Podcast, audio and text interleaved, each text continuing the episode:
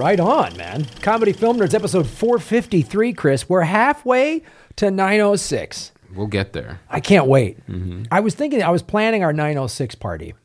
And Where's it going to be? I think it's going to be on a rooftop. By the edge. Kind of a, yeah.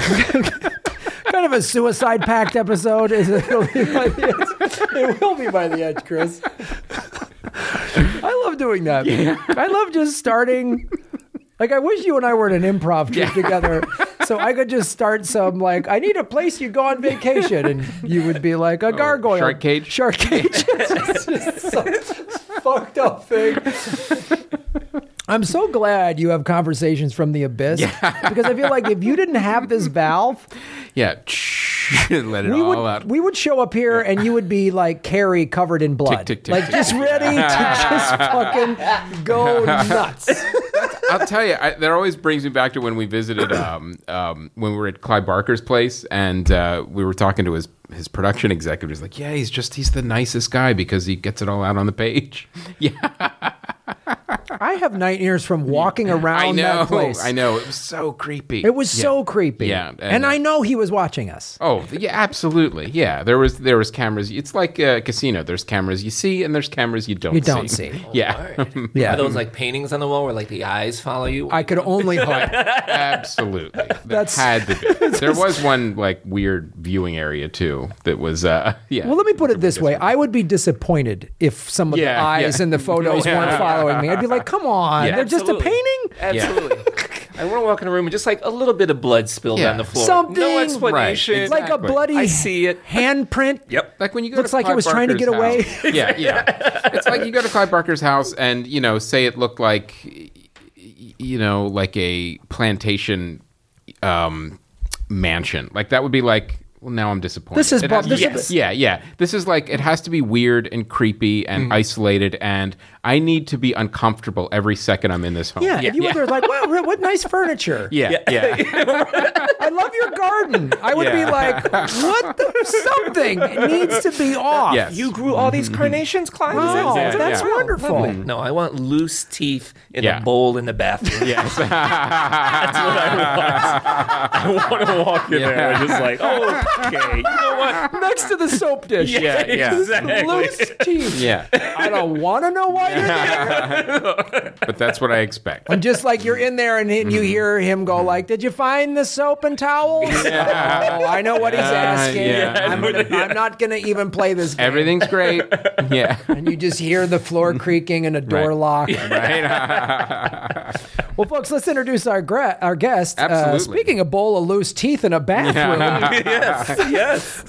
he must be a podcaster. he must be a podcaster from the Who Shot Ya podcast at Max Fun that I just did, which was a blast to do. Ricky Carmona. Thank you for having me, gentlemen. It's a pleasure to be here. Um, ex- tell everybody. I was about to say explain. That sounds a little accusatory. explain your fucking podcast. what the fuck are you guys doing? No, tell everyone How about your dare you. podcast. I love Max Fun. Laura Swisher, who's been a, who's a friend and has been on the show before. Uh, reached out to us about me being on the show, and she sent some other podcasters uh, this way. Tell everybody about the show because it was a lot of fun, and I loved your guys' format. Oh, thanks, Sue. Well, thanks for doing the show. It was uh, it was great. We we had Graham on to talk about uh, the movie Destroyer, uh, but our show it's basically uh, myself. I'm a comedian. Two film critics, uh, Alonzo Duralde, April Wolfe. And we review a new movie every week. And since I'm the comic, I'm the one who doesn't have to who uh, doesn't have to have the most intelligent opinion in the world. uh, and they're really the ones who uh, kind of give like a film critique. And April's great because she comes at things more from a uh, she's a huge fan of horror, uh, and uh, Alonzo is just you know. You were there, Alonzo.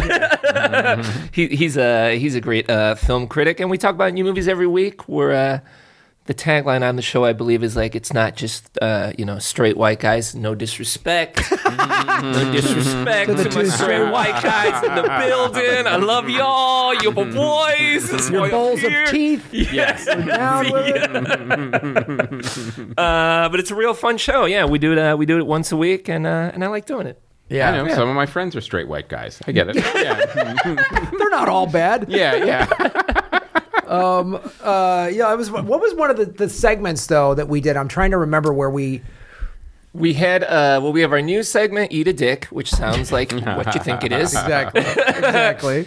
And then we talked about, I believe we talked about LA film history. No, didn't we talk about? yeah, like, LA we did talk about Yeah. LA film history, which was really cool. Yeah, yeah, we- Mm-hmm. because we we mentioned because Destroyer is shot in LA, and we were kind of talking about different like LA cop stories, Exactly. uh, movies, and and that was really cool. Yeah, I bring- was, and I was ready to just spend all of that talking about Heat.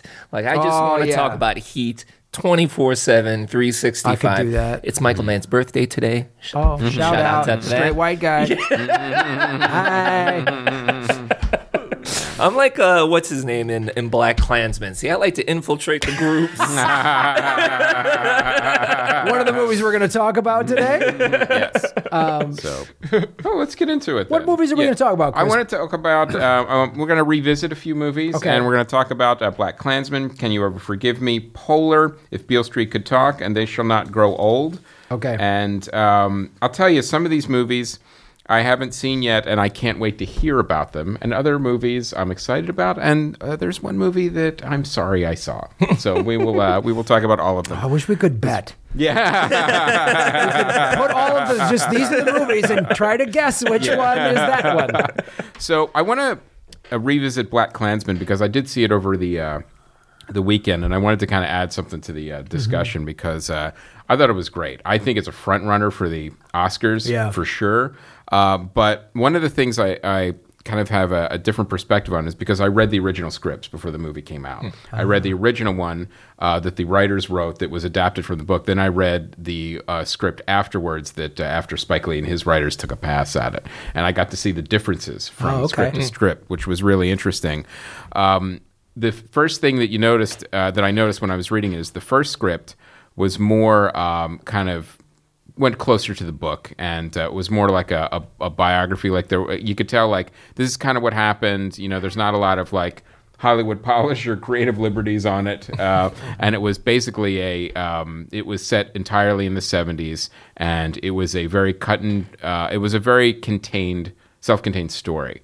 But Spike Lee's draft, and then when I saw the film, I thought he did something that was absolutely um, fantastic and really brilliant. That he took that self-contained story that's something that happened in the '70s, and he took the racism elements and he applied them to today and what's going on today, and that could have been such a disaster and so ham-handed and so like um, incongruous, but it wasn't. It seemed um, it it um, it, it basically it um, there were no seams. That's kind of what I was trying to say. Is uh, it, it went together perfectly. The way the themes and the action and the message and everything about this movie, even with oh, he's making some Trump references like that in the wrong hands.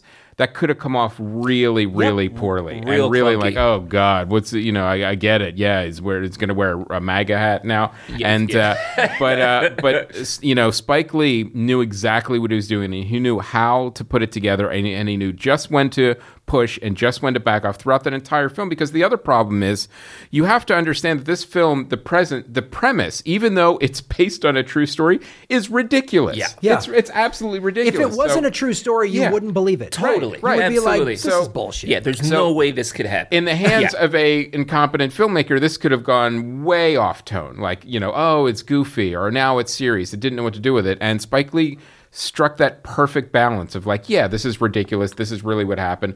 This part's funny. This part's uh, not funny. This is real. This is what you really should be thinking about, and this is what you should be taking away from this film. Yeah. And I thought he did all those things absolutely brilliantly. And when I look at like the field of Oscar movies, this one really stands out. And I think not just because of the subject matter, but because of the skill of the filmmaker putting it all together. Yeah, the way he like juggles tone in that movie mm-hmm. Right. when it's a scene that is like, oh, this is hilarious, Right. Mm-hmm. And then you get to a scene where it's Harry Belafonte just Yeah. telling that story, Yeah. Mm-hmm. and you're like, I just want to be in a dark room and cry Right. right, now because Yep. Mm-hmm. this is horrible, you know. And then he comes back at you with laughter again, Yeah, Or yeah. he just comes back with you like just like amazing imagery. Like Mm-hmm. it's also visually a great looking movie. Yeah. Well, those 2 things are Spike's strengths. I mean, Yes. like like if you look at um um oh, I'm blanking on the the She's got to have it. no the most the the race riot one the from the ni- Do the right Do the thing. right thing. Yeah. another great ex- i mean that that's where you really saw those things like there's some hilarious moments in do the right thing and then there's some really heavy moments Yeah. and again he was drawing on a lot of actual events and tension that had been happening in that neighborhood Yep. you know in the 80s and 90s Yeah. and he really knows how to walk that line and Yes. talk about things to get people to discuss it Mm-hmm. and, and and get the conversations going and then again his his i mean his visual and his his the way he uh, uses color and paints a picture is just fantastic he's such Right. an amazing filmmaker and and chris the point you bring up about how it could have been clunky in the wrong filmmaker's hands to weave in current racism with the 70s. I felt the same way sort of when I watched last year, I Am Not Your Negro. Mm-hmm. They're talking about what they're, they're showing James Baldwin talking about race issues from the 60s and 70s, and then they wove in. You know Ferguson and news footage and and today and you're Yeah. and, and they did a, such a good job. Again, it could have been like really clunky or that didn't make sense, mm-hmm. but they did a great job of showing this shit ain't been fixed, not by a long shot. Yeah. Yeah. And we need to really talk about this because it's been going on for, well, centuries. But I mean, we thought the 60s and 70s were like the height of the fights and the resistance, and not much has changed. And in some ways, you could argue it's gotten worse. Some, way, some things have been a lot better in terms of legally, we don't have legalized segregation and all that kind of crap. You know what's But, uh, man. w- Yeah. you know what's such a um, a paradox is that how could it have gotten better and worse at the same time? you know, like like you said, some things have gotten better, some things have gotten worse. Like, why are we going in two different directions on this? Or Like, concurrently or going concurrently, yeah, better yeah. and worse. Yeah, yeah, Yeah. Like, Yeah, is that it's like parallels. It's, it's like Yeah. hitting the brake and the accelerator at the same time. That shouldn't be possible. Yeah. You And know, you see a movie like, I mean, on the other end of the spectrum, you see a movie like Green Book, which mm-hmm. had another opportunity to be like, okay, here's here's what racism was like back then. Uh, how can we relate it to what is happening in the country right now? And it just mm. does none of that. And that movie, mm. to me at least, just fell so fucking flat. Mm-hmm. And it's like, what, what? Why am I watching? Why am I Well, watching Green this Book was movie right now? because, uh, like, just in terms of acting performances, I liked it. They're good actors. Yeah, absolutely. It was with Green Book. It was really just like the story just felt so dated. I just felt Well, like I'm not whitewashed getting it. anything. I'm not getting anything out of this. I did some research after I saw the movie because I was at because when I see historical movies, I always go, "Did Hollywood? what did they add? What did they add? Put this to the Hollywood filter. You know, like?" And they weren't friends. right? He fired the guy. The Right. guy was a racist. They didn't become buddies for the rest of their life, and that's just some sort of whitewashing, white guilt bullshit. Yeah. you know. So, uh, and and he wasn't ignorant about black culture. Like he, oh, what's what's black music and Right. what's fried chicken? Like he, he, that was like no. And I read this article, actually, a review of it in the Black Agenda Report, this website that I read, and it was like, man, they broke it down, and I was like, then that movie loses something for me. Sure. Uh, again, those are both very good actors. Yeah. But when Hollywood does that, it's not the actor's fault that the history wasn't done correctly or the script, but like, Let me ask you a question. Uh, with that being said, um, what if this movie wasn't based on real people or a true story? Would you have enjoyed it more? which movie? Uh, Green Book. What if it was completely fictional? then I might have gone, I wouldn't have believed it. Yeah. I might have done, it had a similar thing of like, because I would have gone, all right, did this, I mean, this racist and this, this dude, I mean, they so a really, movie like this has to have that marketing hook of based on a true story. yeah. Interesting. I I, haven't seen it yet. This is the one that I'm curious to see. Uh, Because it's like, if it didn't, and the fact that it kind of happened, but then they put this spin on it bothers me because Yeah, that's right. like Hollywood's history of, of, of whitewashing things. And it's Mm-hmm. like, They didn't reach out to uh, the character that Mahershala Ali plays. Uh, I can't remember They- the character's name, yeah, but they did not reach out to his family at all for any research Hmm. when they put that script together. And it's like, well, well, then what the hell am I looking at right now? Is this just kind of like, I mean, propaganda is an extreme word, but is this just like a commercial for how nice Viggo Mortensen's character was and like the lessons he learned? I'm not. that tells Like- you what it is. Yeah, exa- exactly. That- and that- I mean, when you're a person of Artistic color and you see movies like this, like that alarm goes off right away. Like I'm like, oh, I know what I'm watching here. I know what I'm gonna get out of this. Right. Yeah. Why wouldn't you, if you're doing a historical drama, why wouldn't you want to get it as accurate as possible? Mm-hmm. I'm going to get into this when we talk about They Shall Not Grow Old, what Peter Jackson did. We'll get into that Mm-hmm. Right. later. But I, I, I found some amazing trivia on that. I couldn't yeah. believe it when It- I uh, when I when I read about it. I, can't wait to hear about this. you know, before you you came in, uh, Brendan came in and started raving about the movie. He was like, uh, and uh, well, we'll talk about it. Soon. Mm-hmm. But all right, But right, Um, they should have done that with Green Book. Yeah. and when they don't, it's like when we saw. Um, I'm always blanking on this title. The uh, the uh, African American women that were the the math in the Oh, story. Oh, Hidden Figures. Hidden Yeah. Figures, which there was a lot about that movie I liked, but that scene where, you know, Kevin Costner is the hero who smashes down the, the whites Yeah. only bathroom. I'm like, did he do that? Is he really the white hero? Like, we need a white guy to be the hero in the middle of the story. Yeah. That felt very whitewash. That was Hollywood polish, That's. Hollywood. Yeah. Yeah. I actually passed on Hidden Figures. I, I still haven't seen it. That was one of those movies where it was like, I will say it is a good movie, though. is it, I've, I've heard it's and one of- very entertaining. And I will say this from a parent perspective, because it was PG, it was one of the things I could take both my kids to see, Mm. like 13 and 10, and um, as almost like an introduction to There history go. and uh, you know what racism looked like. that's like. the benefit of a movie like that then Mm-hmm. Right. Mm-hmm. That's that's solid it's like there were so many people coming up to me and telling me like oh this movie's great it's about these these black women and they they, they, they do math and they get like into nasa like so much like oh black people doing math and i was like did people not think black people knew how to do math before this movie came out what the hell i don't need that lesson Ricky, in if you want to learn math, you should watch this movie. yeah. Yeah, I mean that's a, that's the thing. That's part of when I'm always I I feel a little leery of some of these movies too for that thing. And then I, then I'm sort of like then I go both sides of it, which is like, well, in one sense, I'm glad the movie came out because I didn't know about these women. Absolutely. So that's a benefit. That's Yes. a good thing. Yes. I'm glad overall that they made me and other people aware. People of any ethnicity in America Mm-hmm. who did not know these women existed, mm-hmm. that would be great. Mm-hmm. But that That's what's great about something like you know to, to bring it back to to BlacKkKlansman though. Like I feel like Spike just trusts his audiences, and it's like either you're either going to get what I'm doing in this movie or you're not. Right. But I'm not going to dumb it down for you. Right. You know, mm-hmm. like come in here at the highest level of your intelligence so you can understand what's happening on screen. You know, and if more movies would take that risk.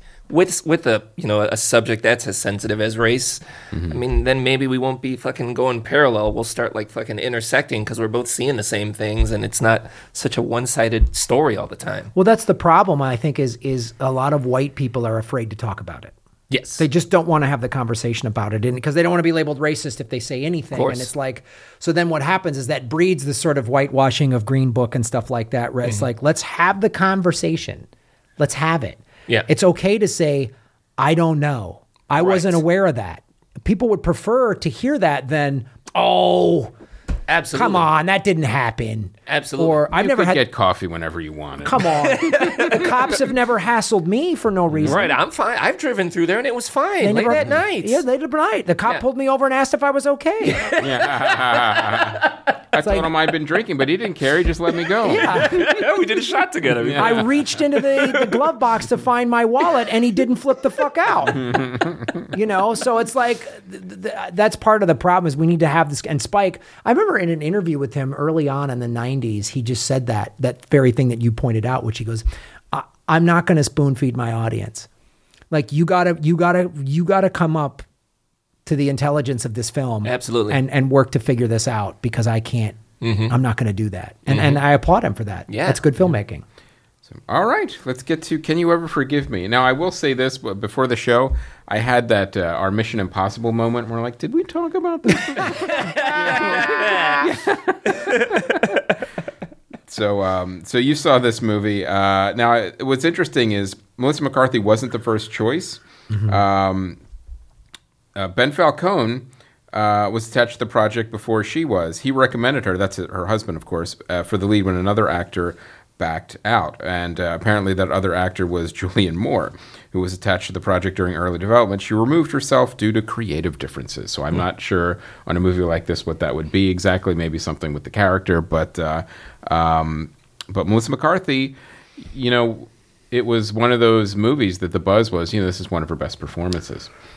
It really she does a great job and this is the thing i like about melissa mccarthy and we talk a lot about actors that i, I respect them when they make these decisions one for them one for you that old adage she'll do the big wacky comedies and mm-hmm. Right. the crazy haircuts and the, mm-hmm. the bumping around because she's a fucking brilliant comedic actress mm-hmm. she is so funny and i don't begrudge her for taking one wacky movie after another. But then she does Broken Flowers. She does stuff like this. And this was like this was her movie. And there are scenes in there and this is the the trick and the again, if not hand if the, not the right director, they could fall in the trap of uh, having a comedic actor be too wacky in a movie that's dramatic. There's scenes that are funny, and it's Melissa McCarthy being funny, but not big crazy, you know, whatever the Mrs. Spy or whatever that movie was. Uh, that kind. Not, that there's nothing wrong with those movies, but like if again we talk about in the right or wrong filmmaker's hands, like with BlacKkKlansman, Right. if in the wrong filmmaker's hands. You know, we've talked about when that when a tone shifts, like this should have been dramatic, and then it got there's this Oh, yeah. wacky scene in there that didn't make sense.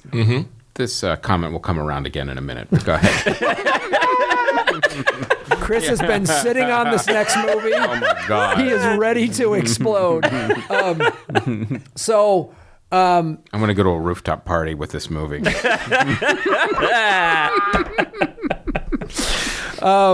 but but no, it's really good, and I understand why. Um, you know, it got some Oscar buzz, and I can't remember. Did she get nominated? Uh, Melissa McCarthy got nominated. Uh, Richard Grant got nominated. But the movie did not. The movie did not, and the director did not. And it's funny because one of the things you mentioned right up top was how, sh- how the director got the tone right, and uh, and yeah, I can't. Rem- I know that the director is Emily Heller's sister, and Emily Heller is a very funny, very funny comedian uh, and writer here in Los Angeles. Uh, she writes uh, on the show Barry. Uh, but it was one of those like, how did this, uh, how did this woman not get nominated for best director? I mean, I, I think we all know why. It's that thing we talk about. Marielle Heller. There we go. Marielle Heller, Yeah, um, supposed to be. It's supposed to be fantastic. This movie. I'm. I'm so looking forward to it. there's no there's no there's no fake moments. There's no bad moments in it, and it's that thing we talk about. Like, Based on a true story too. yeah, if you're gonna do ten up to ten, like we talked, they only did eight again. Best Picture.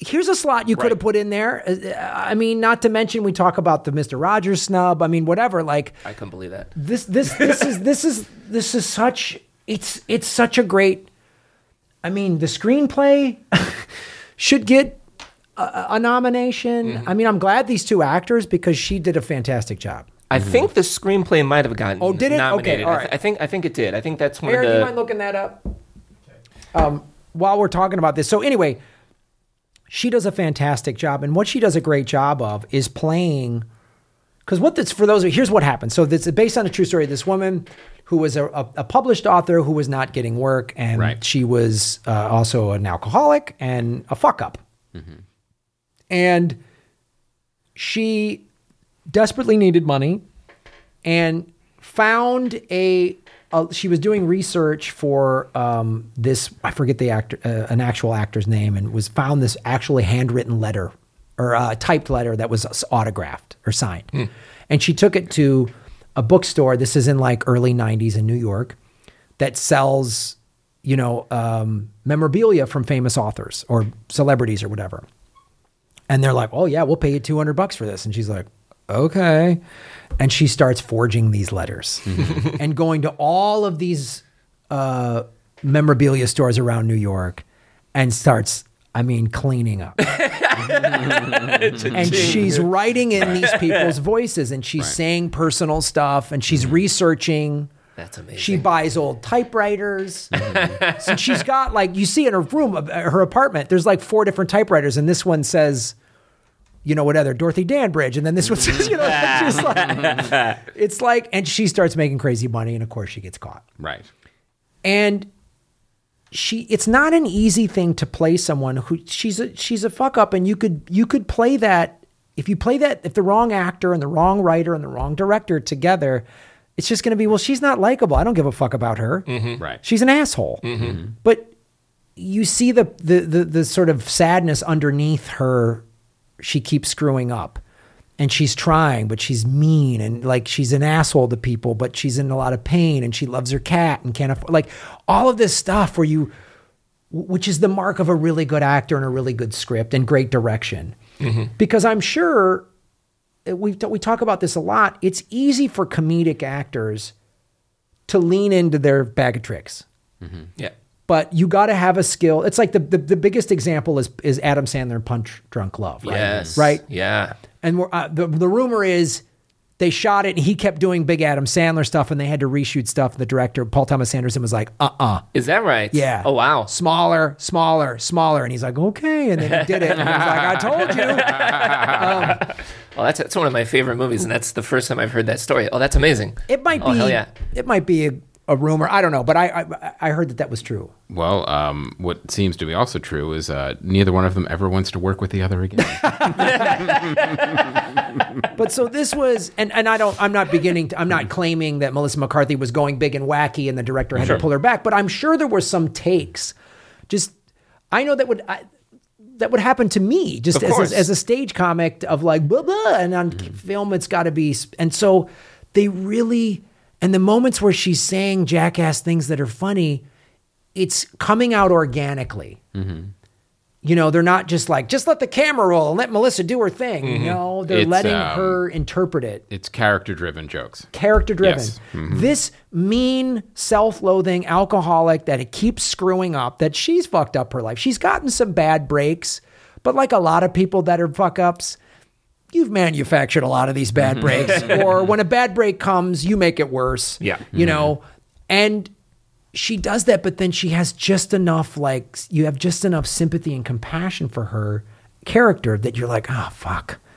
Like, you want to just go, you're, stop fucking up. Yeah. And she does a beautiful job of that. And then this friendship with this guy, he's a complete disaster. and that's what happens when you're Right. a drunk and a mm-hmm. fuck up. You, You you're attract like like- like kind. Mm-hmm. like mm-hmm. attracts like. Yep. And um, it's a beautiful journey and a great movie, and it really deserves more praise. I'm glad it got some nominations. Did it get the nomination for best screenplay? Adapted, yes. Best adapted. adapted okay. screenplay. All right. Well, great. So those are those are three categories to root for, but it's really worth seeing. And Melissa McCarthy, goddamn, like I, I, she can do as many. As long as she keeps making movies like this, Mm-hmm. hats off. Keep making the wacky ones. Mm. If that's paying the bills and keeping the agents happy. As long as she does one of these every couple years, I'm I'm I'm such a fan of hers. Right. Yeah. The agents will roll their eyes at and like, all right, we'll see what happens. all right, all right, you got to do Ghostbusters. Yeah, okay. Which I loved. I love Ghostbusters. I have a feeling that word of mouth is really going to give this one like an extra, like an Some ex- like a bigger yeah. audience. Yeah, mm-hmm. once once it starts like showing up like on streaming. Yeah. Right. Because everybody who I've who has seen the movie has spoken about it just like you have. People who I've talked to who have seen the trailer have been like, "When is this movie coming out?" And I'm like, "It actually did already. Just it just got a really limited release, and people didn't go see it hmm. for who knows the reasons. Probably just because. Well, you know what? There was also like she did Happy Time Murderers Yeah. over the summer, and I think people were like, mm, mm, "We're, We've we're good it. on We're- we're good on Melissa right now." yeah. Actually, I saw. I went to. I don't see think it helped. no, it did not. I went. I had to see Happy Time Murders for my podcast, but they showed a trailer to this before it, and I was like, "Well, that looks like it might be one of the fucking movies of the year. That looks amazing." It's also one of those things because of the limited release. It's also a movie where it's like in this. That might have been the worst trailer to see before that movie. And they should have trailer of Schindler's List. Yeah. very weird. It got very strange. all these dark, really d- in It's depth. a TV movie. What are you showing me right now? What the hell is going on here? oh god. Um, but like it's it's I- it, you you you bring up a good point. In this era of streaming and and VOD, this is not a movie I'd say you got to see this on the big screen. Totally right. Right. Like Roma. Right, Roma, you got to see on the big screen. This is like when it's on VOD or, or streaming, then watch it. It's the perfect movie. I watch it a DVD screener at my house. Mm-hmm. It's a perfect movie. Watch it home. It's fantastic. Yeah. Like, don't miss this performance. These performances. It's fantastic. So check it out. All right. All right. Check it out. So now I saw the movie Polar.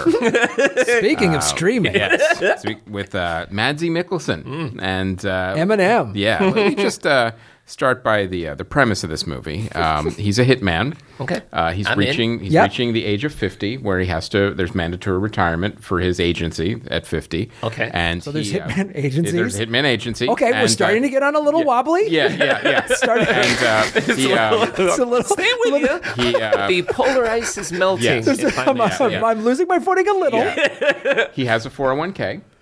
And uh, Okay, I'm. and I he's think I've almost fallen down. and at 50 he gets to collect it but his employer even though making all this money and investing it for him decides when the assassins hit 50 he doesn't want to pay out their 401k so he makes sure the hmm. assassins have to die before 50 so he doesn't have to pay out their 401ks Okay, I've fallen into a frozen pond. And I need help. I need someone. I have a 60 seconds to hypothermia. Unless, of course, you can show me um, somewhere on yeah. LinkedIn where there is one of these agencies that's hiring. so so that's the premise of the film now however this might even work if it was a comedy film um, if it's a dark, violent um, action movie that's full of blood and guts, it may not work as well. If you don't know what kind of movie you're making, then it will work even less. um, this movie, and this is saying something, was one of the worst movies on Netflix I've ever seen. Wow. And uh, so I honestly think the movie department Wow. they, They went. You know what? Bright. All right. Yeah. Exactly. I would watch Bright again before this movie. Uh, oh, wow, Chris Mancini walking to the edge Yeah. of a group. That's it. You know, I, I really feel like somebody in that office went, "All right, you got Roma. Now we're going to make another hundred shitty movies again." Yeah. So For everyone Roma, yeah, yeah. we got, we've got to do at least 15. Christ. After this movie, I felt ocularly violated. So somebody somebody said, let's make a dramatic version of Grosse Pointe Blank. Yeah. and and also not know what we're doing. And then uh, so this movie, I don't even know how to describe it. It's it's like a 12-year-old with a fake ID, a stack of pornos, and an NRA membership. That's what this movie is. it's so bad. And it's like, oh, we're going to be over the top violence. Okay. Oh, but we're going to put a lot of sex in it. Oh, no, but we're going to put them all together at the same time. Oh, So, so every uh, violent scene has uncomfortable nudity and violence in it. So there's naked people getting hit in the head with axes. And then every sex scene, you're like, oh, this is making me uncomfortable because someone is about to get shot in their naked body. uh, so, uh, and then, oh my God. I don't know what happened. I don't know who has incriminating photos on him, but Richard Dreyfuss is in this movie. Whoa. Uh, for one scene. And I don't know, like I said, it has to be some kind of. These kids uh, are in college or something Yeah, like that. yeah, Something. I'm worried something. about him right now because he's got So- some movie with Chevy Chase out. Yeah. and now No- as well. Where I'm like, mm, what are you No, doing? buddy? um, What's going on over Nobody above the line involved in this film should work again. and uh, every actor in this film should receive a letter of reprimand from SAG into their folder. A uh, sternly worded Yes. letter of uh, reprimand. So it was absolutely unbelievably like to watch this movie and we're like well this is just okay we're going to put a bunch of um, gratuitous violence and then gratuitous sex then put them all together then do it over and over again and then like all right well let's we have to make mads this character we got to make him like troubled and uh, well clearly there was a hit that's gone wrong that's haunting him. Of course. So every time he closes his eyes we're going to put a five minute disturbing montage on.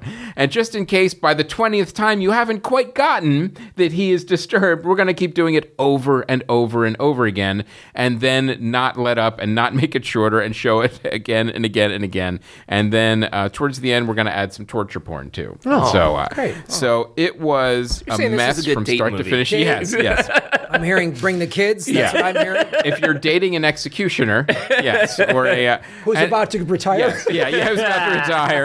Yeah, and even like, uh, I swear to God, like even like Johnny Knoxville is in a scene. I'm like, what?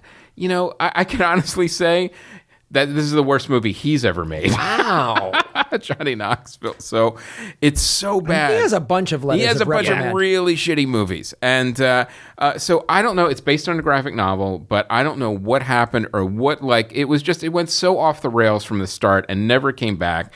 And it- it was just one scene of gratuitous violence and sex again combined. So um, it was uncomfortable, which whichever side you were rooting for, sex or violence, you know.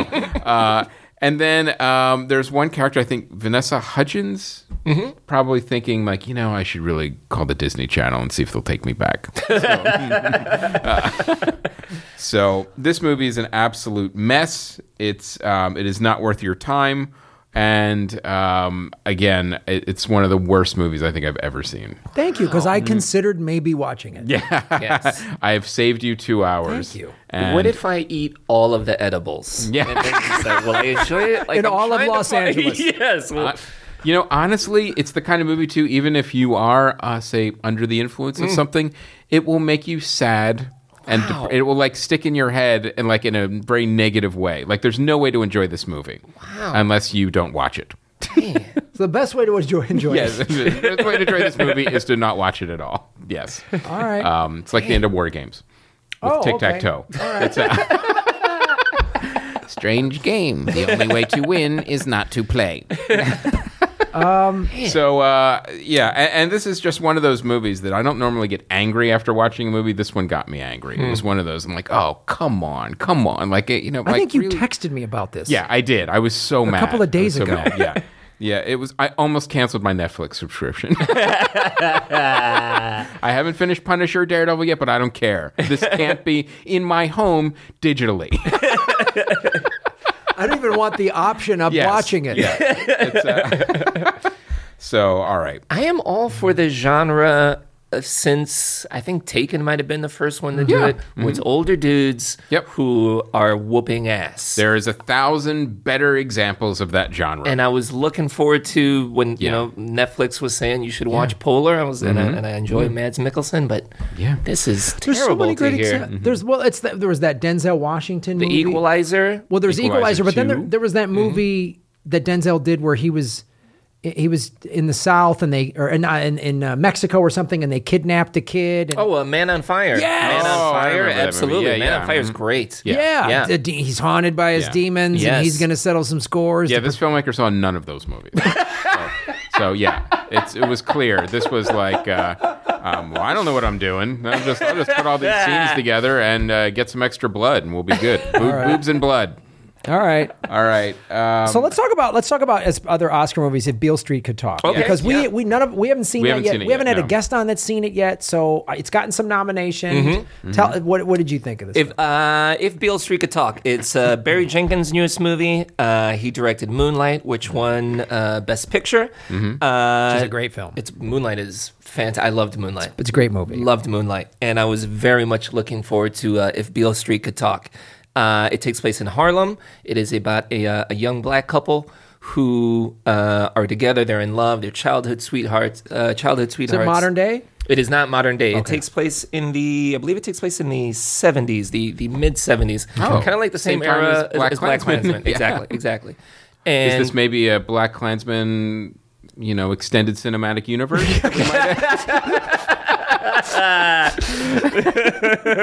I mean, there are some racist ass white people in it. So yes. Yeah, that extended universe. Yes, yes. That's like, every movie. that cop looks familiar. uh, this couple is together. Uh, the girl, uh, we learn that the girl is pregnant, and then we start to learn through flashbacks that her boyfriend is in prison, and uh, she needs to find a way to uh, get get him out of prison because he has been wrongfully uh, put in prison by a racist police officer. So we're kind of seeing in flashback uh, us leading to the moment where he gets put into prison, as well as them falling in love. And then in the present day, still the 70s, but in the present day timeline, we are seeing uh, her and her family try and get the boyfriend out of prison. Uh, and just living in the 70s as well. It's, it's very much a, it's a character piece. Uh, it is a drama. There's there's some kind of mystery because you're waiting to see how this will end.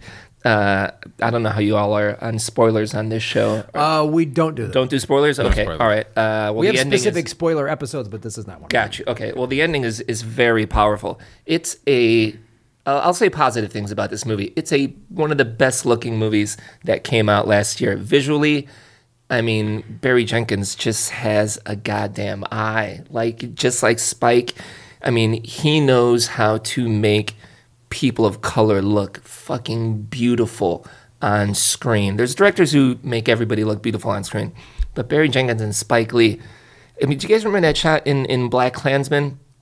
Uh, it's very early on where the the dude is speaking at the at the college, and then you're it's intercutting be- it intercutting between him speaking at the college to like the Black Student Union, and then there'll just be these images of black people looking up at him, and it's it looks very similar to like the album cover. I think it's like Queen Two. Or like like Bohe- like like mm. whatever the video for oh. Bohemian Rhapsody Yeah, was, yeah. which just a stark mm. black bro- mm. uh, background behind them, and then just like this light shining on them.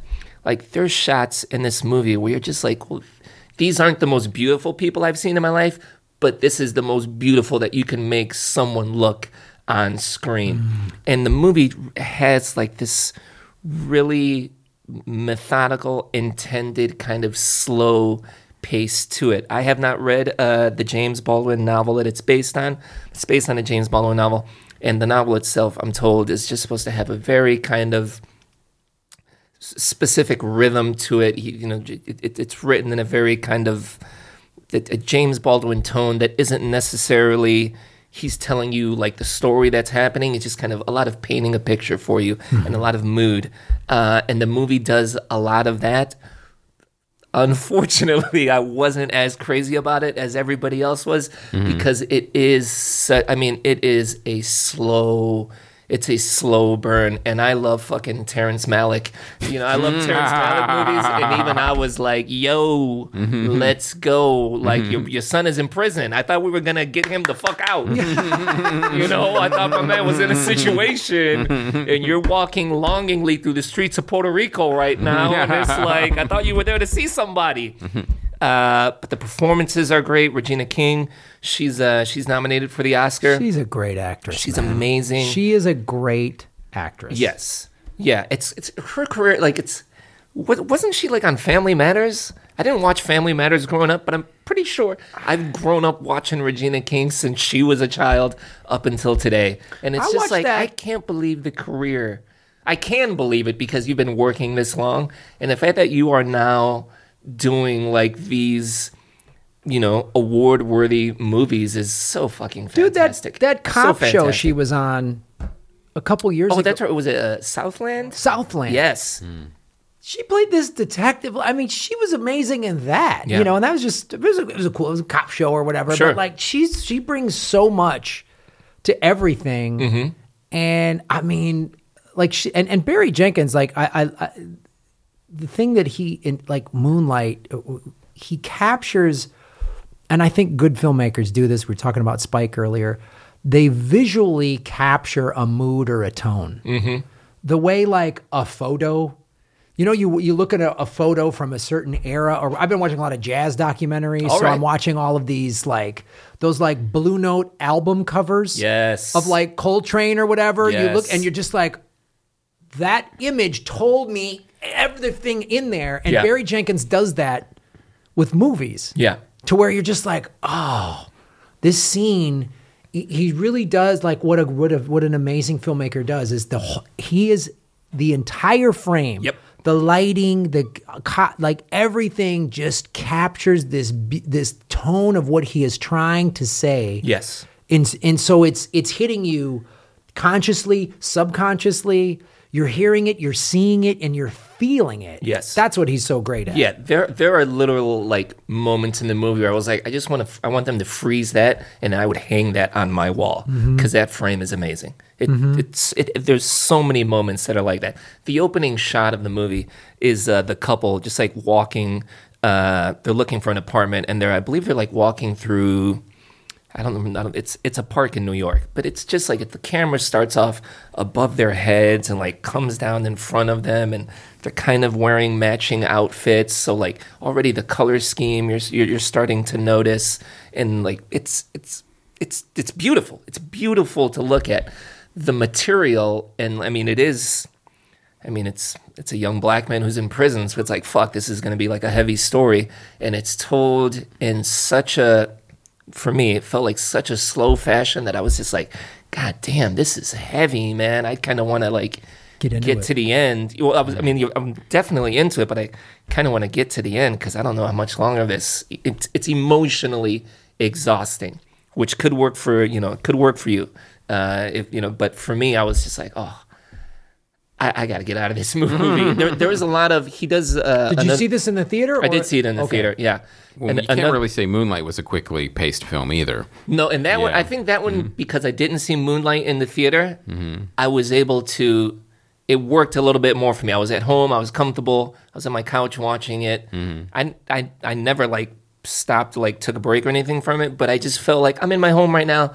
This feels like a good environment to be watching this. Maybe if I saw Beale Street at home, I might be into it a little bit more. Mm. But in the theater, I was just like, it's overwhelming. It's overwhelming, and that's mm. that's not a negative thing.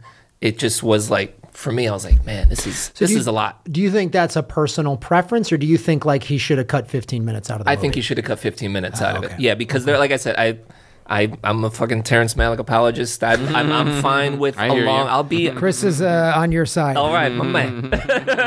I have no problem with with being. You know, if, if I see a movie's two hours and forty seven minutes, I'm like, ooh, all right, here we go. uh, the the other thing that he does in in this movie was it's. Uh, I feel like Jonathan Demme does this a lot. Characters will just talk directly to the camera. They're speaking to another character in the movie, but they are looking directly in the camera at you. And after a while, I was like, I'm I'm sorry that your boyfriend is in prison right now. I will. I, what can I do to get him out? I don't know. I don't know. But stop looking at me. Um, this is. I'm sorry. It's it's it's a lot to deal with. It's. I'm I'm in a minority on this movie. I feel like it was loved by everybody. Everybody who's seen it has been so on board, but it just didn't. It just didn't hit with me. All right. Yeah. fair All enough. right, fair enough, man. I still recommend it though. I still think people should see it. And you're you're a fan of jazz and jazz documentaries. It this this is up your alley, dude. It's up your alley. Yeah. Nice. I think you, you you might dig it. Let, if you watch it, let me know what you thought of it. Okay, Yeah. okay. It's one of the. It's one of those ones we have to see. It's one of the, that's the thing about Oscar season. It's also all of a sudden these catch up a movies just start stacking up. Yeah. Um, and so uh, By the way, Regina King got her start on 227. Two two seven. Nice. Thank you, sir. I knew I watched her. Her and Barry Sobel. yes, Oh, yeah. who I opened for Get the fuck out when of I was in college at Yes. the University of Oh, Arizona. all of us have opened for Barry Sobel at one point. Uh, yeah, very. He just reached out to me on Facebook. I haven't talked to him forever, man. He's, he's Oh, that's like a- great. I haven't yeah. seen him for years. Yeah, um, Doesn't he? Doesn't he live by you? in, Like Santa He did live by me. I think he lives in Texas now. Oh, I think okay. he Oh, wow. moved to Austin, is what I heard. But um, So, all right, let's get to the next movie. They shall not grow old. And this is one I've been really wanting to see. This is the uh, Peter Jackson documentary. Um, now, you to be clear, you saw it 2D, not 3D. This is I did when, see it in 2D. I heard 3D is an amazing experience. Right. I can only. I, I'm sure it is. It was great in 2D. Right. So, f- what the, the theme of today's episode is in the right filmmaker's hands. Right. Right. Yeah, for sure. Right. This, I, I don't know of any but any other filmmaker, maybe one or two, two others that hmm. could have done this project this way. Hmm. Right. Hmm. So you first you got to backtrack a little bit. He is a a World War One history buff, Yes. Mm-hmm. so much so that he owns some like World War One cannons, shit like Yeah, you know, right? oh yeah, he yeah, has a collection of World War One uniforms and weapons uh, because he um, his grandfather died before his birth due to war injuries from World War One. Oh wow. it's i mean i feel like we could do a whole spoiler up on this episode and chris if you do see it i would love to do that because Mm-hmm. For sure. it des- it deserves more time than than the five ten minutes we're going to give it now Mm-hmm. Right. it is an amazing piece of filmmaking it is an amazing documentary it is an amazing technological feat of Mm-hmm. For what sure. they've done Yeah. So from the trailer, I saw that. it's yeah. so what the movie starts first first and I, I you got to see it in the theater whether it's 2d or 3d you got to see this in the theater because seeing this at home it won't do it justice Right. It's getting a wider release now. Uh, at least in la it was in a half a dozen theaters. I hope it's all over the country and the world for that matter. So in the screening that i went to and i hope he's doing this everywhere there's a five minute introduction by peter jackson that explains um, you know what ha- the, the history. So the um, imperial uh, war museum came to him i believe that's a museum in england Yes. that is mm-hmm. and, and came to him and said we have all this footage we want you to make a documentary only using our footage mm-hmm. about world war one and he was like, all right. And didn't know. It wasn't like he just went, oh, I'll do this. Mm-hmm. And he wasn't sure what to do. And so he was like, I got, and, and looking at the footage, and then a lot of it, you know, it's old. And some of it is like, 1910s. it's a hundred years old. Yeah.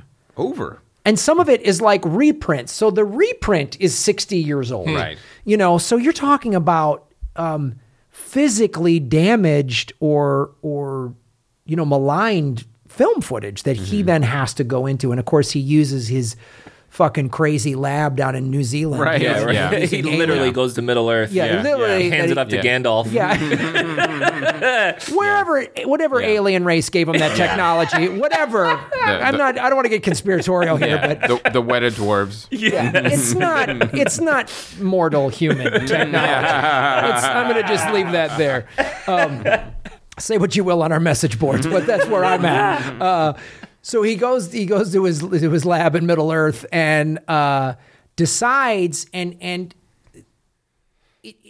we talk about documentaries a lot on this show and the different types of documentaries and this is one of those there's the, there's we there's historical documentaries like this where you just have archival footage and you have to tell this story with archival footage and interviews right and he does that but his way of doing that is so inventive so what he does and then he says at the beginning intro, he says, Here's the movie and here's why I did it and what I did. He goes, If you want to stay for the end of the credits, there's like a 30 minute how we did this technologically. Mm-hmm. You have to stay for that. Mm-hmm. You have to watch that because that is amazing.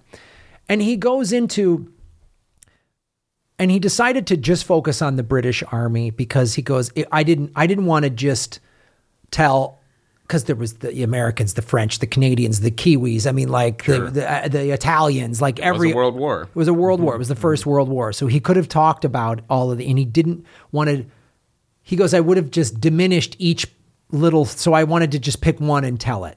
And since England bore the brunt of it, they lost a million soldiers, and um, and he realized, and then he also had access to, I think it's.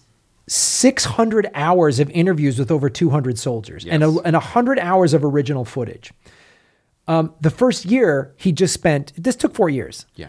just reviewing the material so then in the reviewing of the footage because he's because he's a world war one buff he's watched all these world war one documentaries and he's like i didn't want to just do a standard you know the archduke of ferdinand was assassinated and this caught Right, and then right. and then and then this army advanced and he goes i didn't want to do that because i've seen enough of those so he decided using the footage that he had because he, when he started cleaning up the footage and looking at it and slowing down the frame rates, because the frame rates, a lot of it was, Yep. it was hand cranked. It was hand cranked, yeah. Yeah. So And there was no way to synchronize sound on a mm-hmm. hand cranked camera. you can't. Yeah, you can't do it. And he started slowing down the footage and cleaning it up, and he got into the faces of these guys and went, wow. Because it's that black and white footage, the guys running, it, it, they, Yeah. they don't seem real. Yeah. They seem like mm-hmm. toys. And I, I, don't, I don't, I don't want to interrupt you. Go ahead, go ahead. No, no, no. I was just saying that the, I've seen the, the the footage when he hasn't like gone through and done his process, and then afterwards, and yeah, just the difference between like, hey, there's like a soldier walking, and they look, Yeah. and then what he did with it, I was like, whoa, Just the frame the frame rate alone amazing. changed. Yeah. like it. ta- like it's Yeah. What's that called? Like like the uncanny valley. It was like the opposite of that, where I was like, oh no, that's exactly what it's supposed to look like. That's fucking. It it it it, it really like jars your eyes. It's fucking amazing. Well, you see then, these are young guys, 18, 19 years old. and some of them younger. So then, as he cleaned up the footage and then had all of these interviews, he went, These are the only people that are going to tell this story. Hmm. There's no historians, there's no, you know, none of that. It's, and these interviews, no narrator. There's no narrator. Oh, that's great. Mm-hmm. It's just the and these guys, these World War One, these British World War One vets were interviewed in the 1960s and 70s, so they're older men. So you hear these older voices just going, and you walk through the history. So right when the war is announced and going through basic, that's just actual black and white footage. When we get into the war is when it comes in and becomes color. Hmm. Mm-hmm. Wow. But you hear all of this, all of these guys going, I lied about my age when I told him I was. I don't know why I'm doing an Aussie accent, but I, all my accents are horrible. Austin I was- what- who is that guy? Where are you from? Queens? Where are you from? Um, but my hello, well, I'm from China. I am. All my accents are horrible. But but these guys are like, you know, and, and we went in in those days, and I told the guy I was, you had to be 19. So I said I was, I was 18, and he goes, uh, you want to go outside and have a birthday and come back? All these guys Wow. lied about their age, and they let it happen because they needed bodies. Yeah. Right. Fuck. They needed bodies, and then. So you hear those stories, and then you got to see trench warfare, and then in the in the thirty minute thing after the movie, he's like, well, I had to, he goes, I'm not a fan of colorizing black and white movies because the filmmaker intentionally chose to shoot in black and white and to, the, the costumes and every, it was lit for black and white. So I don't like that, but this is different. He said, these filmmakers in 1915 only had black This and white all they footage. had. It's all they had. Yeah. He goes, if you would have said to them, you want color or black and white, they would have chosen color. So Peter Jackson literally goes to Belgium and goes to these sites and gets photos of what he goes. The uniforms, you know, the beige uh, Brit uniforms and the gray German uniforms. That's, but green grass doesn't all look the same shade of green. It looks different under the sunlight and the shade and the blah blah blah. You know, and so he went there and took photos of these actual battle sites and put the green. Wow. And it comes to life and it is stirring. And then, you know, because once the footage is digitized, then you can zoom in and post. And now I'm seeing this young guy's face. And he talks about film was new.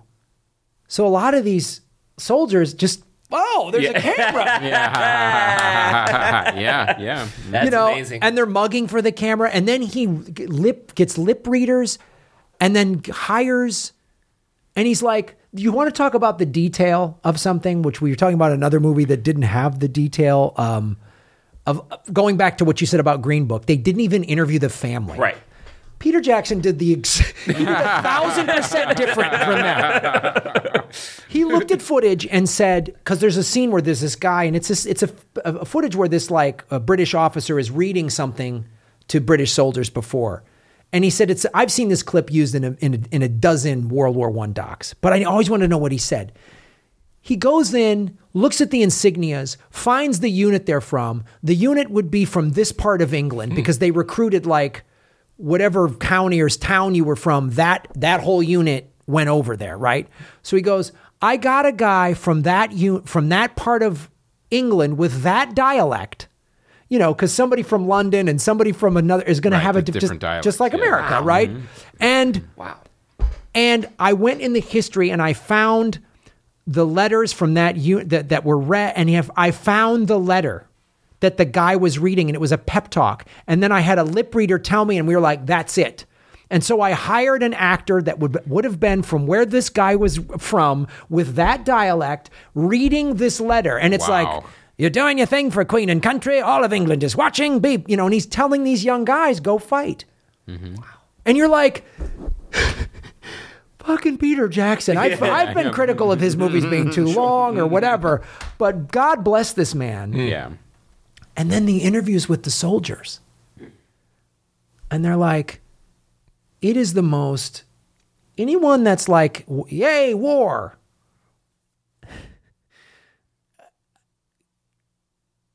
These guys are like, oh, and then I remember they, uh, you know, there'd be dead bodies and then there's rats, you know, and the rats and the flies, and you'd have to kill rats and you'd step over dead bodies. And after a while, you, and then you're hearing these older guys break down You know, like I became numb to it. And it's dawning on them in that interview 50 years later hmm.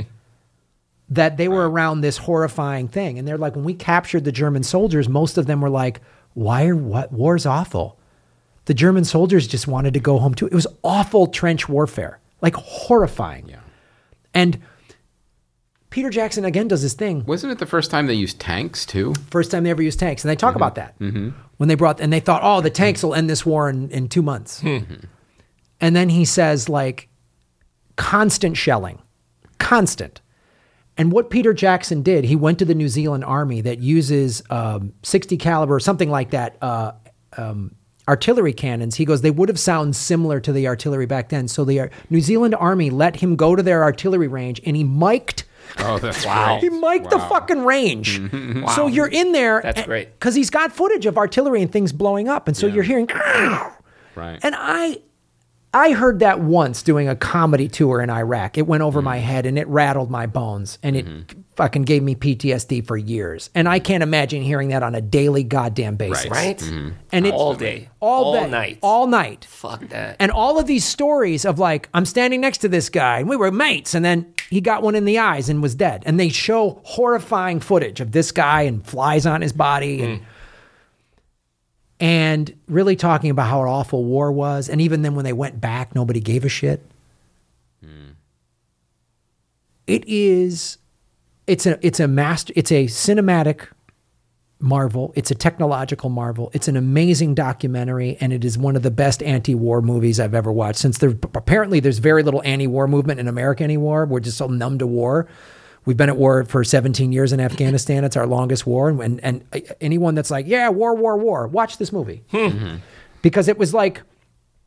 And then at the end of the movie, he says, World War One affected, you know, uh, something like 20, 30 million people died around the, some crazy number. It affected so many people. Goes, he goes, I made, I, this movie is a movie made by non-historians for non-historians. Mm. Right. It's just the soldier story. And he said, everyone probably has a relative that was in World War One. Mm-hmm. My grandfather was in World War One and he lied about his age mm-hmm.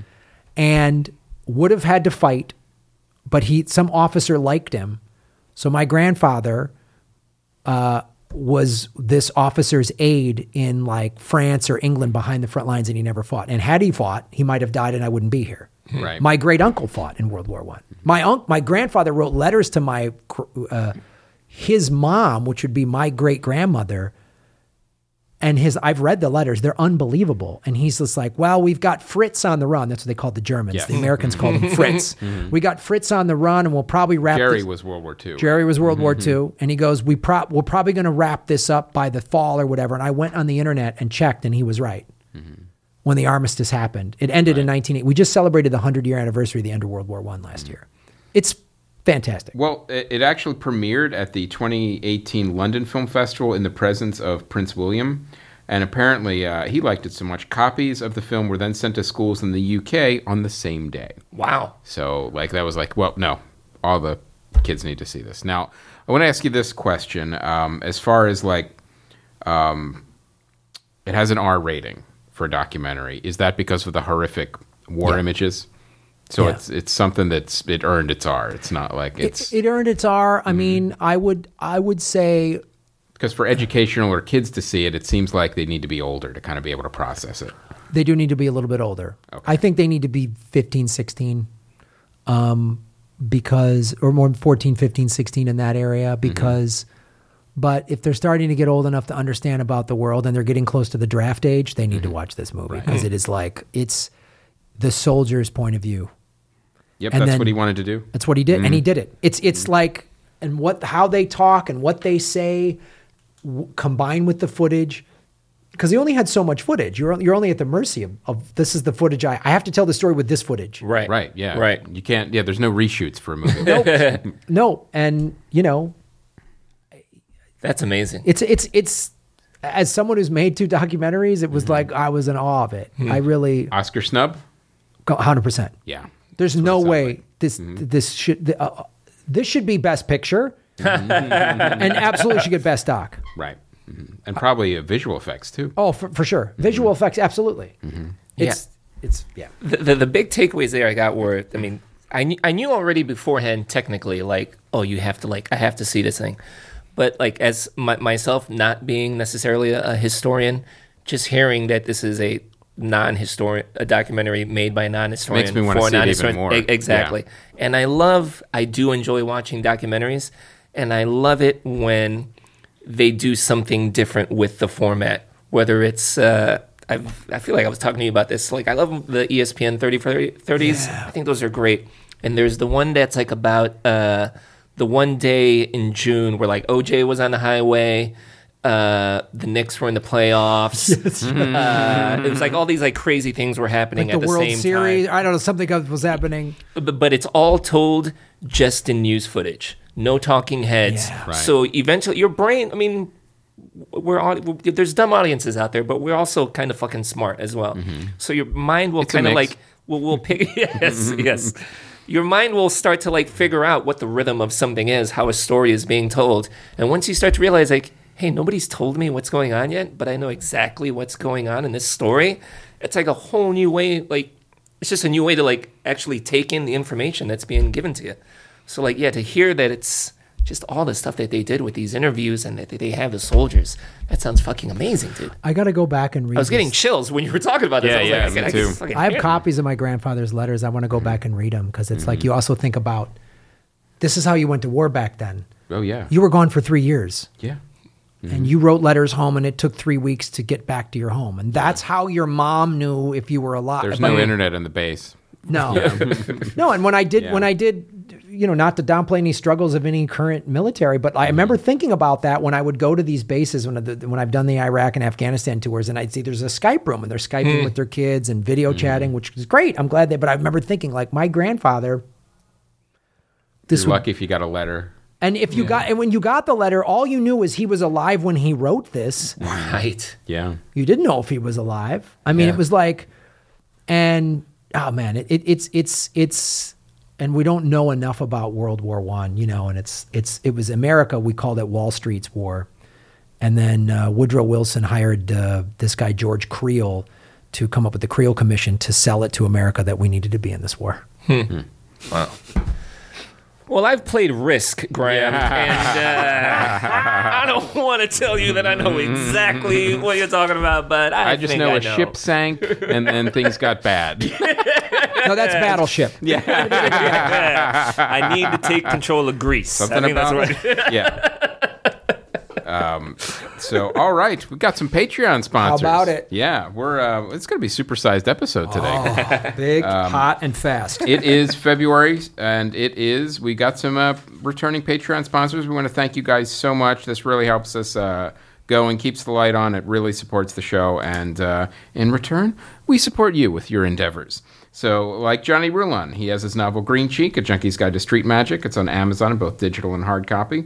It's an experimental stream of consciousness novel that follows the exploits of the muse Calliope and immortal lover T.S. on a journey through time, dreams, and the hidden places of a supernatural America. The website is happyhorrorshowproductions.com, happyhorrorshowproductions.com. hey, can we get the movie rights to that, Johnny? Yeah. yeah. Uh, maybe we can get him to Peter Jackson. So, uh, the Audacity Performing Arts Project um, produces after school performing arts projects in poor, underfunded, and low performing schools. Performing arts education is not a luxury. Please visit them at audacityperformingarts.com, audacityperformingarts.com. And Without performing arts, we don't have um, a beautiful commentary on the human experience. yeah, that is very true. It says it on my hat. Yeah. How'd you know that? And from, from Chris Parker Howard, Coffee Over Suicide, a dramedy podcast about mental illness and choosing life over death, one cup of coffee at a time. Get caught up in season one now before season two premiere in February. That's this month, wherever podcasts are found. Find out more at coffeeoversuicide.com. That's coffeeoversuicide.com. I'm a tea drinker, but I support this. And Alice Fraser, co-host of the Bugle podcast and Tea with Alice, host of uh, brings you a series of three genre-bending solo stand-up shows that explore the boundary between comedy and tragedy. They were recorded back-to-back as a three-hour show at the Melbourne Comedy Festival, and uh, with a binaural microphone, which creates an intensely immersive listening experience. Check out AliceFraser.com, AliceFraser.com. Hi, Alice. And uh, Rebecca Evans, the Art Podcast. We move past hesitation. We're true to ourselves. We find our own art in life. You want to hear some fun stories, get inspired, check out the art. And Laura House was just on the art. Oh, Yeah, right so on. Facebook.com slash The Art Podcasts, The Art Podcast with an S. And last but not least, La Calavera by Alan Ross. It's the story of a pirate radio operator decides to go into the pirate cable TV business. Darren Loney, together with a group of misfits and the questionable guidance of a spiritual advisor in the form of Richard Nixon, gear up to take on the world's largest media conglomerate and its egomaniacal celebrity CEO. It's on Amazon in ebook and hard copy. I want to know what a Dick Nixon spiritual. Yeah. That's got a Bubba Ho-Tep kind of feel to it. I like this. I like that. All right, trailers. Got to have a couple uh, Super Bowl trailers. Uh, Toy Story uh, 4. Hell yeah. Toy Story 4 trailer. and uh, the other one was Avengers Endgame, which is interesting though. They were both um, they're they were short, so they were both kind of thirty second teaser trailers, but specifically for the Super Bowl. Well, that's because 60 seconds was too much. That was very expensive. Too much. So they just went, Eighteen million cut dollars this down. to sell a goddamn McRib during the Super Bowl. You're on mute. Mm-hmm. oh, this isn't it. of angel have to do- you have to hair do Super Bowl. and ice cream castle. yeah. Yeah, this is the original one. All right, don't. The Super Bowl, it should just be movie trailers. I agree. Movie trailers and like, I don't even know what else. But I, I, Well, thi- I I think will I say heard this. that. I'm sorry. My favorite one of the Super Bowl was the Twilight Zone promo. I thought that Yeah, was fantastic. that was great. And ironically, the only one without a creepy robot in it. Uh, yeah, that one. That one was that one was really good. I'm, I'm very much looking forward to that. Wow, this place is amazing. Wasn't Buzz gonna meet us here? He must be held up somewhere. Hey, up here, Astro Boy. If you think you can take our top prize spot, you're wrong. Dead wrong. Help me get out of here. I'll help you. With my foot. Wow. Yeah. How you like that, cheetah? Oh, oh, to infinity and my foot. Boom. In the vacuum of space, they cannot hear you scream. Oh, oh. That, that's all we need. That's all we need? Yeah, All right. we're, we're Yeah. seeing it anyway. It doesn't matter. Yeah, they have a built-in audience. They And know then the we're doing. Avengers Endgame, this was, uh, I'm like, again, it's money you don't need to spend. We're already there. Yeah, I was a little disappointed. I fucking hate this. Was a, a little disappointed in this trailer because it was just like I'm already going to this. You didn't Yeah. show me anything new. No, it's, it's So- completely unnecessary. Well, I like watching you spend your money then. How about that? Some people move on. But not us.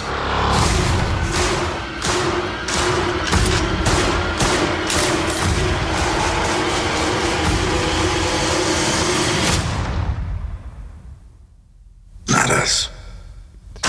Doctor Strange using the time stone yet?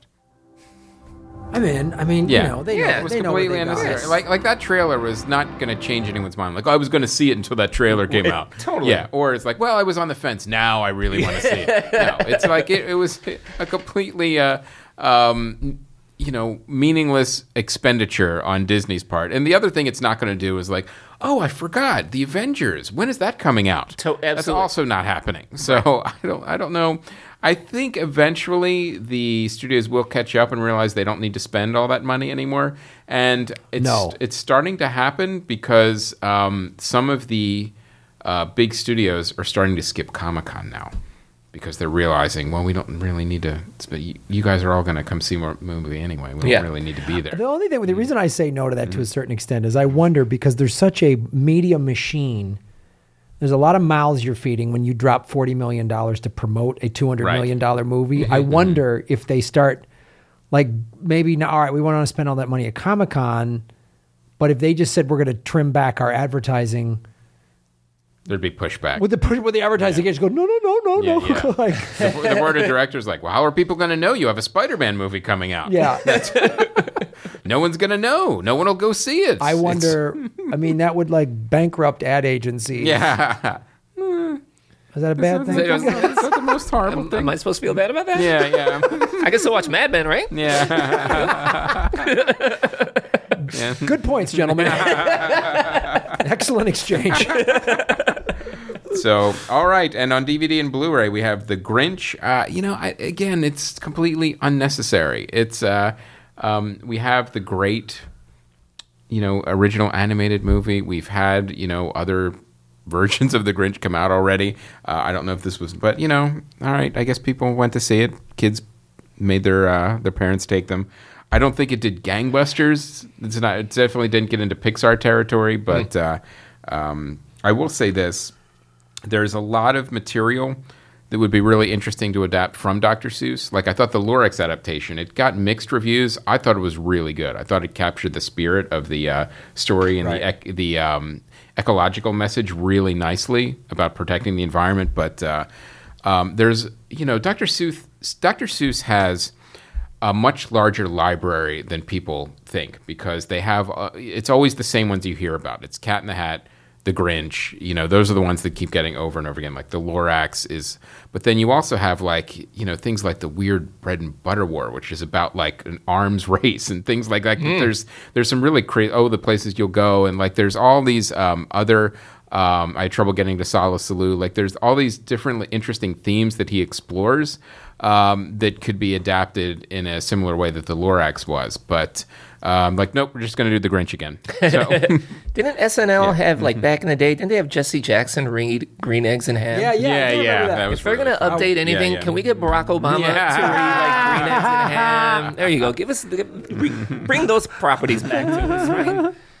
um, and Widows, Widows is out now. Ooh, And I like that movie. That yeah, was yeah. fun. I thought that was one of the best movies last year. I really did. It was- I, I, I, I don't know why that movie wasn't more of a hit. I, I was expecting it to like. Uh, so did I. I think sometimes, you know, the the There's no 30 second Super Bowl spot. right. well, there's that, and also like sometimes if it's thrown into just sort of the Taken genre, it doesn't get taken as a Right. Yeah. legitimate movie. Like, Yeah. Oh, it's just a revenge shoot 'em up. Mm-hmm. Where it's like, even though that movie was that, mm-hmm. I- it was really well written. I love the character arcs of it. Totally. The, the mm-hmm. struggles everyone had to go through, the conflict that everyone had. I really liked it. Yeah, yeah. I was. I, I walked out of that movie like, oh man, everybody's gonna love this, and then people were like, I didn't see it. It's like, oh, And Viola Davis. Viola Davis. She's great in everything. Yes. Yeah. Like, I'd want to watch her read Green Eggs and Ham. Just like on the brink of tears when she does that thing, when her lips start quivering, and you know she's either going to cry or punch you or both. Again, another fertile ground for a Dr. Seuss remake. Widows and pillows. and uh, the girl in the spider's web. This is again, it's, it's uh, nobody cared. It, it, it didn't do you know, well. I love the girl in the yeah. Dragon Tattoo, all those Yeah. movies, but this felt like It was like it, it was a this this was the uh, girl with the dragon tattoos. Um, Fantastic Beasts and Where to Find Them. this really was. It's like, well, we're out of books. The author died. We'll just have somebody else write one, and then we'll adapt that. Yeah. yeah. Uh, the Sisters Brothers. Now, this is the Western with uh, John C. Reilly, and um, I heard really good things about this. This is another movie that I heard good things about that nobody saw. So it's another one I really want to I uh, saw see. this movie. Oh, really? I did not like this movie at oh, all. wow. Okay. So, Again, so- and I am all I, I'm all about the Terrence Malick slowness. Yeah. I love. Uh, you know what I think I love? I love white people walking through wheat fields and feeling wheat fields. I'm all for that, man. That's that's my wheelhouse. it's like a grape nuts commercial. Yeah.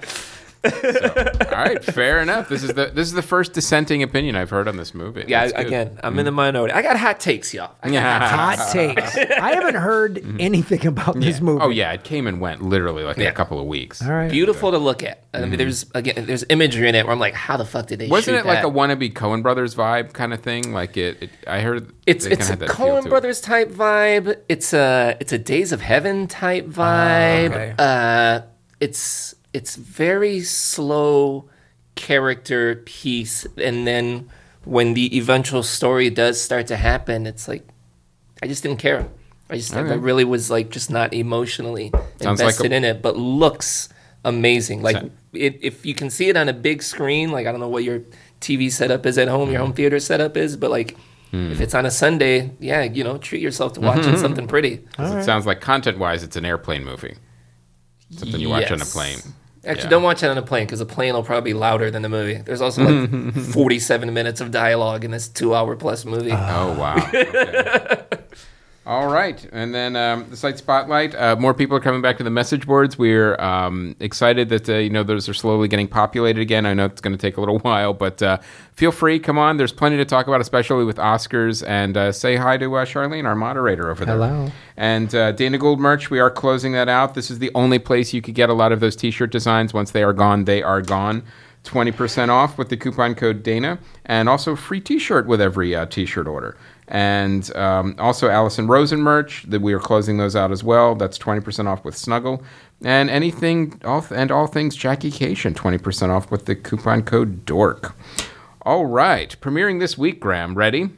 Oh, I'm excited. Yeah, the Lego Movie Part Two. This Lego Movie, excuse me, the Lego Movie Two colon the second part. So um, I liked the first one. Yes. uh, but you know this is the kind of thing where I can almost guarantee not going to be as good as the first one. it really feels like well, I think the first one was kind of lightning in a bottle kind of thing. Like how are you going to make a Lego movie interesting or fun? And they did. But now, okay, they did. It's done. Like I saw the Lego Batman movie. I was like, eh, it's all right. It's okay. But yeah, but so I'm thinking this is this is gonna be aggressively mediocre.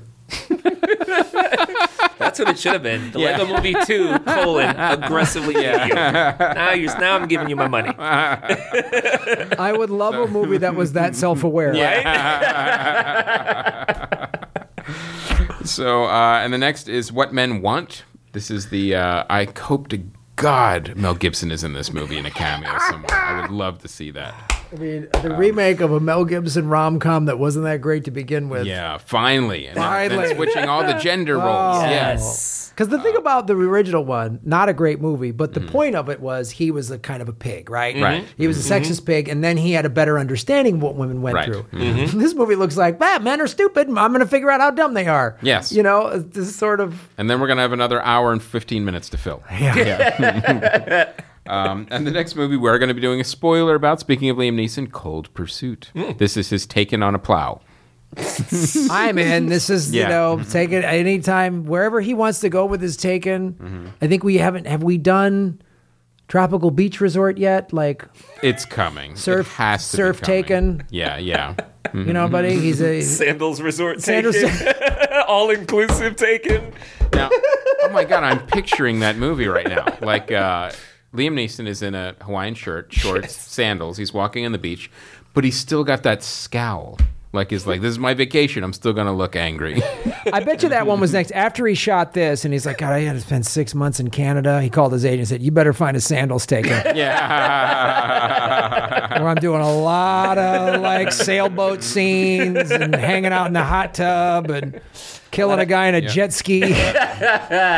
well, that is it. That is our supersized episode, ladies and Boom. gentlemen. Uh, Ricky, where can people find you on the internet and on your podcast? You can find me uh, on Twitter at Ricky Carmona. You can find me on Instagram at Ricky Carmona. Uh, I'm a writer for uh, Tosh.0. So uh, then our te- season 10 or season 11, I'm sorry, will be coming back uh, at the end in the beginning of March.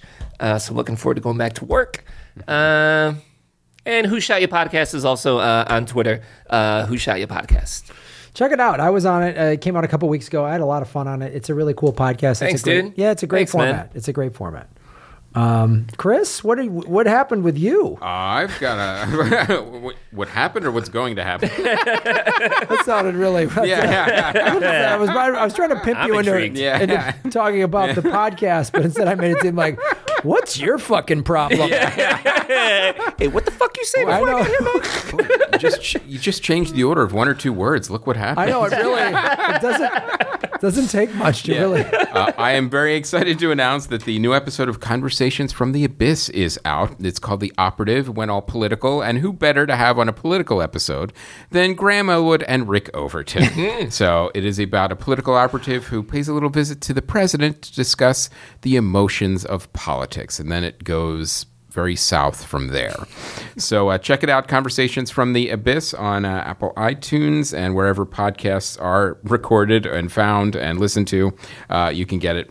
And um, also the graphic novel, Long Ago and Far Away. The full copies are in the Comedy Film Nerd store and soon to be digitally broken up into eight issues with. Um, Dan Harmon's company, Starburns Press. I will let you guys know when that is up in Comixology. Speaking of left wing socialists, you can watch my uh, my YouTube channel, Political Vigilante, where I get all left wing, anti war, don't like the two party system uh, babblings. But to be clear, no conspiracy theories. No, actually, I don't. I deal with facts. I deal with like all the coups the CIA has done and is currently doing in Venezuela. anyway, that's I'm just. still hear about lizard people. I I- will be no, there for I'm the not. lizard people. I leave that to Sam Tripoli's tinfoil hat podcast. I deal in fact. Uh, and you can listen to Political Vigilante on iTunes. Um, download it, uh, positive reviews. And then, of course, um, I'm going on the road this month. I'm headlining um, three different Zanies in the Chicago area. Oh, February. yeah, yeah. I love Zanies. So I'm doing St. Charles for three nights, downtown for three nights, and Rosemont for four nights. February 21st through March 2nd. Uh, and the Progressive Comedy Tour with Ron Placone. Uh, we are going to the Gulf States March 10th through the 13th. We're going to Lafayette, Louisiana, Oxford, Mississippi, Pensacola, Florida, and New Orleans. So go to grahamelwood.com for all of your Graham Elwood needs. And we also want to thank you guys for supporting the show and supporting the Patreon. If you want to, you know, we have the fifty dollar ad tier, but there's many other lower tiers. You want to do a one, two, five, all that stuff helps. And uh, we're we want to start growing the show again, so we're going to be doing a lot more promotion. And uh, you guys can also help with that. You know, just share, post, um, reviews, all of those things help the Comedy Film Nerds podcast. So anything you guys can do to help promote, retweet the tweets, um, like the Facebook page, any of those things help grow the show. And uh, those are free things you can do as well. So thank you. Ricky, thank you so much for being on the show. Thank you for having me. This was so awesome. Yeah, Hell dude. yeah. We Fucking appreciate- A. This was great. It was Yeah, a great thank you. episode. Uh, thank you, Aaron, on the uh, ATC ones and twos, and everybody here at the All Things Comedy World headquarters. My name is Graham Elwood. And I'm Chris Mancini. And as always, remember, Han shot first.